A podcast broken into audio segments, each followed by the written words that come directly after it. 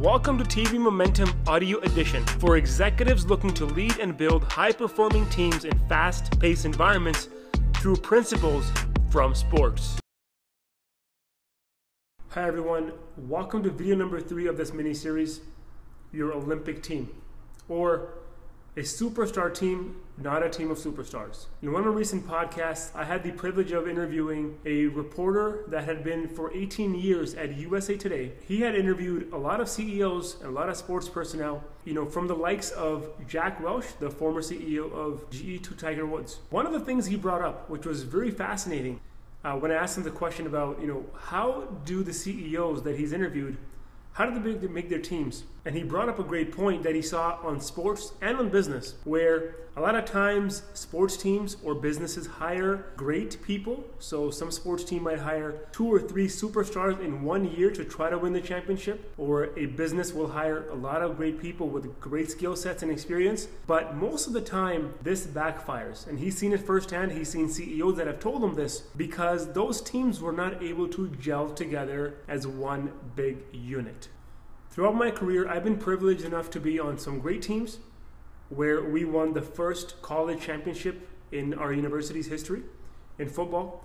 And I've been also on some not so great teams, which is also a privilege because I got to see the difference between the two dynamics. In one place, you have a team that is working well together, that's on a mission, and the other side is totally different, where you have people who don't care about each other, they're gossiping behind each other's backs, and you know they're just not in it to win it. Now, here's a fascinating thing. My football career in university, we were on a 21 game winning streak.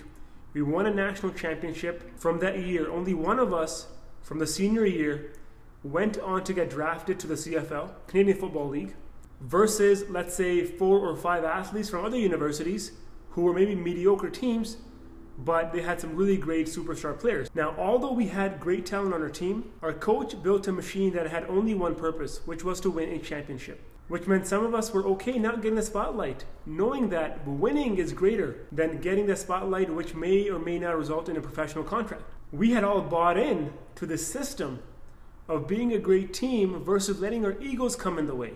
Now, when I led a team of eight, I had to build a team from scratch. I had to build a brand new department from scratch in a matter of two months.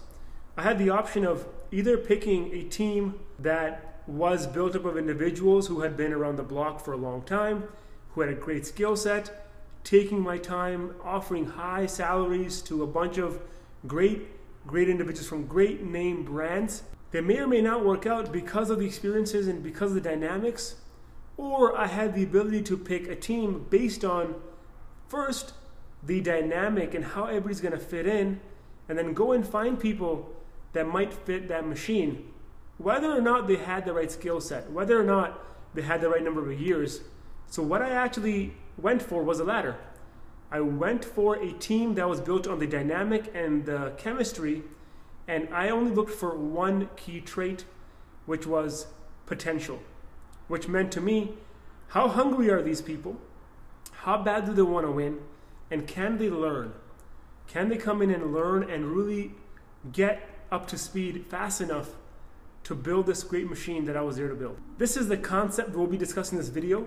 It's building your Olympic team so you can thrive in a fast paced digital environment when you really need to deliver results and don't have enough time. Building a superstar team really means to build a team that is able to work together and deliver results with maximum output and productivity. For example, if you had a project that needed you to launch a new app, then building a team that has all the strengths, capabilities, and chemistries within each other to deliver on executing that app is what this is all about. What can we learn about this concept from the world of sports? I shared a story with you in the beginning of this video, so now let's look at some of the concepts when it actually comes to the world of sports. So when our coach built our team that won the championship, it meant recruiting and training a team that could do the following. One, a defensive line that was okay not wanting the glory because our system was built around our linebackers, which meant the defensive line had to keep our linebackers free, which meant it was a job that was unglorified. Number two, a group of really strong receivers because we were a big pass team. Number three, a quarterback who was a superstar, but humble enough to not play for two years because there was somebody else in front of him. So we had somebody who was really good, but would also stay motivated for two years until his turn came. And new recruits who were hard workers versus someone that would find a way to cheat. And lastly, everyone who valued school because at the end of the day, you have to get good grades before you can get on the field. It was a very selective group that fit the system and got along well with each other. So when it comes to business, this means carefully building your leadership team and any other highly cross functional team that is built with one goal in mind to become a well oiled machine. In fast paced environments, this means you want zero politics, a team that can have each other's back and work hard but have fun. Someone who can lift the team morale. Someone who can keep the team grounded. Someone who can motivate when things fail. And someone who can help the team change direction at the snap of a finger and without losing momentum. You want to build a SWAT team, an Olympic team. What does this look like in action and how does it actually help you build the foundation to maximizing results in fast paced digital environments. First of all, you have to assess whether or not this is a gap for your team today. How can you tell whether or not the reason why you can't perform in fast paced digital environments is because you don't have the right team at the foundation? Here are some signs. Does your team constantly show low energy? Is there constant pushback and lack of initiative when there are new things that you have to be done? Or are you feeling that your team is not bringing forward enough new things or enough creative ways of doing some of the things or being resourceful? Uh, is your team slow and not really able to keep up with the change and uncertainty? Are there different uh, politics or different groups being made in the team? And do you have too much oversight that you're worried things may drop and not enough work happening? If you believe that there is a fundamental problem in the team, the quality of the team that you have, then here is a four stage process that you can use to address this problem. First of all, you have to evaluate your internal system alignment. What this means is you have to have an internal scan. So in football, there is a scan where the team is going to go so that the objective for the year is known and the systems and plays that you need to run are operationalized. Also, there has to be a scan of the types of coaching styles because that's going to set up the type of team they're going to bring on afterwards or vice versa. In business, you have to run a few diagnostics in order to find out what kind of a team you need to build. First, it's your overarching goals and skills sets needed. This is a no-brainer. It's also something we discussed in the previous video. Knowing where you want to play in the future and what skills you need is going to help you get the basics right. Number two, you have to look at your internal values. So, what are the things that the members of your team need to adhere to? Is it meritocracy? Is it being A players? Because if it's, let's say, meritocracy, then having someone in your team who is not rewarded based on results is going to cause low morale, which will affect your entire team. This is a very important concept. And lastly, under internal scan, you should be scanning for what are the strengths and tendencies of you as a leader. Are you a servant leader? Are you hands on? Are you technical? Where are you strong? Where are you not strong? Because this is going to allow you to set up in the later stages of this analysis what kind of a team you need to bring in around you to help you become a strong Olympic team. The second stage is the current team alignment. In football, this is an alignment of the players that are in the system today. So, players in their second, third, or fourth year that are are they the right fit? based on where the team is going. So after the year ends, the fourth year players leave. First year players have not come in yet. So the team that is remaining, do they have the right values? Are they aligned to the culture? Do they have the right skill sets to be the team that's going to be going the next level in the next season to win the championship? In business, you want to find out from a current team what are the gaps and what does it do well? So, one thing that helped me in my career to finding my internal team alignment in business was spending time with my team. I would just go and sit down in the same desk, the same area. You know, fortunately, a lot of the places I worked at were open concept, which means I was there with my team. But even in times when I wasn't there with my team, I would always make time to go sit beside them because you can observe a lot just watching your team and how they interact. And another thing that I would do is just ask questions about how everything is going, not from my direct reports, but from two levels below me. So from the direct report of my direct report.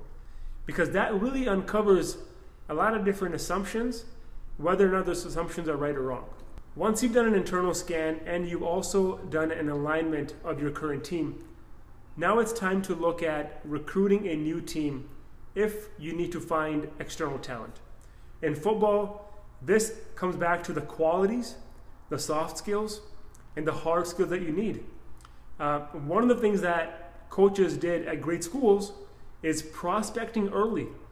Good schools start to build relationships with high school athletes in grade 10, grade 11. They don't wait until grade 12 because by that time, they've already made up their mind of where they're going to be going to play football or whatever sport it is on a scholarship. So, similarly in business, you have to identify the skill set, the soft skills, the key positions that you need, and then go out and recruit yourself. The key here in a fast paced environment for all the leaders watching is this someone with a ton of experience may not always work out. So, bringing someone in that might be good but may cause friction is something you should be really careful about. And number two, hire for a potential character and grit over experience because you want to build a well oiled machine first and the skill set will come later. One of the things that you should be doing is going out for coffee chats or LinkedIn chats with as many prospective people that you want to hire in the future. You always want to have a pipeline of people ready. I mean, the only reason I was able to hire a team of eight in two months was because I had a good network of people that trusted me, but also I kept on meeting with prospective candidates, people who worked with me, or people who aspired to be in a business I was working at, I would always say yes to a meeting. And those were the people that I called when I was in most need, when someone quit, when I needed somebody to jump into a project. That was the pool of candidates that I pulled. It's because I was doing the work for years in advance. And also, don't leave recruiting up to the HR team. You, as a leader, need to build your own pool of candidates. It'll serve you well, it'll do wonders to the speed at which you can execute.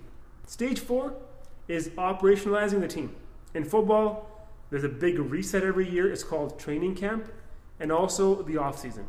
So once training camp starts, there's a new expectation, there's new guideline on how to work together. What are the goals? And everybody starts fresh, become one team. In business, first of all, you want to have a kickoff, and ideally, you want to have it off-site where you can really be open, be vulnerable with each other. Uh, and number two, you want to have at an individual level an alignment exercise. So, what I used to do is a one page document that discusses the expectations of the role, how they will be evaluated, and most importantly, a scenario exercise on how this team member will work with others involved. So, for example, if this team member came in as a product owner, where will this person's boundaries be? How will they interact with the marketing team, the operations team, with people in our team? And then go through a, a little bit of a scenario exercise and almost challenge them on some scenarios or some questions on if this happens, how do you react? If this happens, how do you react? It does two things. One, it helps the new hire or the new recruit or the new team member understand what their role is about, but more importantly, it gives them an opportunity to ask you questions on really what their role entails and how they're going to work with each other because that's going to alleviate a lot of the tension that might be there when they start working with people because there's always a forming and a storming stage as we know. And step five is fine tuning your machine. In football, you know, every week it was a chance to see how he performed, but in the off season there were all these hard workouts, hard grueling workouts where the team came together. They practiced together, they were there for each other, a common belief which also meant that every week we got better and better at building the Olympic team. In business, similarly, make sure that you have a connect with your team outside of work. Make sure you're connecting with your team once a week, once a month together, where you chat about not just work, but get to know each other at an individual level. Because the key as a leader is to really be present and be there for your team. At the end of the day, it is your Olympic team. So, in summary, you want to build a team that's a superstar team not a team of superstars. Identify where you're going, look at you have in the team today, what kinds of alignment and values you want, what kind of skill sets you need, who you need to recruit, and then bring it all together and keep working at it. Thanks, team, for listening. Really hope you found this podcast valuable and can leverage some of the content in your day to day. Please remember to leave a review, subscribe on YouTube, and sign up for a ton of free content, exercises, coaching, and frameworks at tanvirbhangoo.com.